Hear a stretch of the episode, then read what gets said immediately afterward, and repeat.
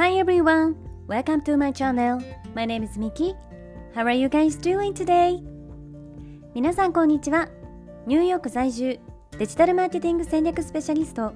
コンテンツクリエイター、グローバルな人たちをつなぐオンラインサロン We are New York 運営代表のミケルメです。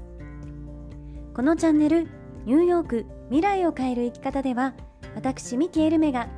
世界の中心ニューヨークからポジティブなパワーを届けるストーリーや皆さんの日々のインスピレーションになるような最新のビジネスニュースマーケティングトレンドなどについてお届けしています。本題に入る前に一つ告知をさせていただきます。私が運営しているオンラインサロン We are New York ではここでは配信していないグローバルなキャリア形成やインフルエンサーとしての働き方self development などに関するより深い内容をクローズドのコミュニティで発信しています。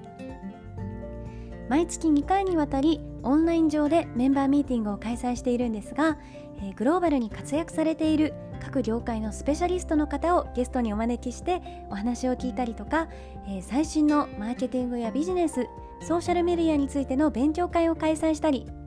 夢を叶えるためのワークショップなどにみんなで取り組んでいます。たサロンには本当に幅広い年齢層の方そしていろいろな異なる職業や業界の方たちが集まっていますのでサロン内でお仕事が生まれたり一緒にビジネスをしたり日本や海外での人脈を作れたりと本当に有意義で素敵なコミュニティになっています。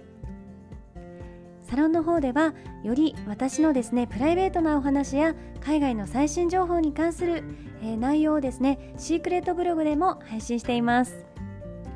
オンラインサロン We are New York は性別年齢住んでいる場所や食料などに問わずどなたでもご参加いただけるウェルカムで温かいコミュニティになっていますので、えー、興味がある方はぜひ概要欄のリンクから公式サイトをチェックしてください。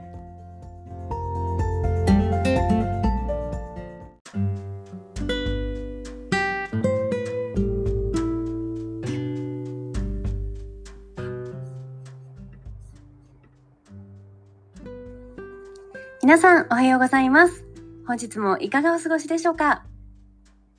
えー、今日は夢見る力常にドリーマーであれというテーマでお話をしていこうと思います。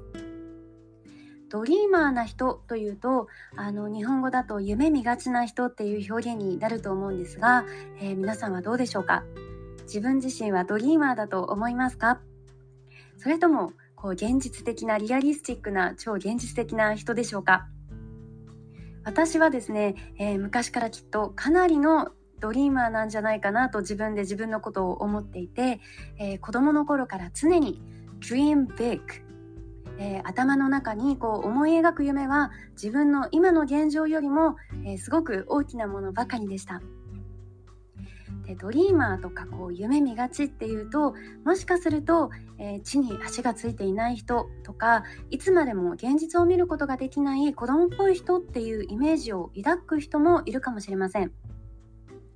えー、よく昔からこうドラマとか映画なんかでもこう大きな夢を大きな成功を夢見て頑張るこうバンドマンとかアーティストとして売れたい若者が必死で頑張っているけどなかなか芽が出なくて、えー、それがゆえに恋人に振られてしまったりとか、えー、親からこういつまでそんな夢を追っているんだとこう説教されたりするシーンとかって、えー、よくありますよね。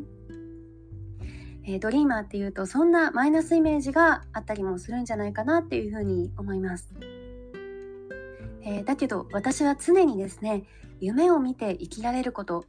そして夢を持ち続けられることって本当にそれだけですごいことなんじゃないかと思っていて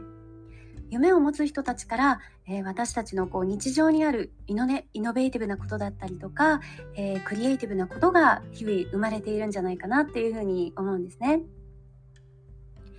Keep your eyes on the stars and your feet on the ground 地に足をつけ星を見るんだというこの意味の言葉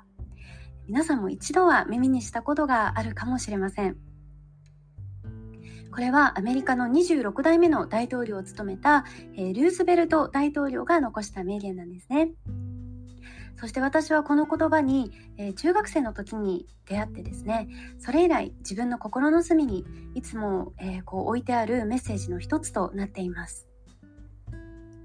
地に足をつけて星を見るんだということは、えー、肝心なところではしっかりとこう現実を見つめながらも同時にもっと非現実的なものに目を向けていなさいっていうことだと、えー、私は思っています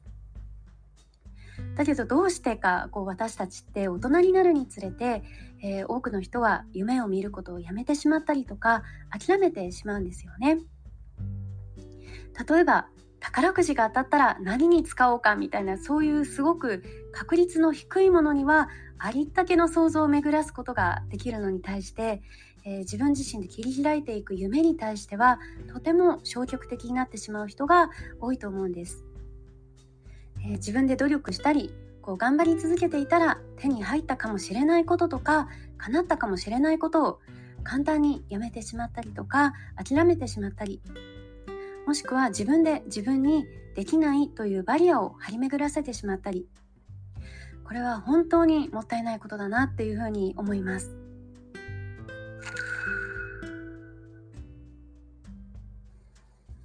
以前私の別のエピソードで「ショーシャンクの空に」という映画を見た時のお話をしたんですけれど、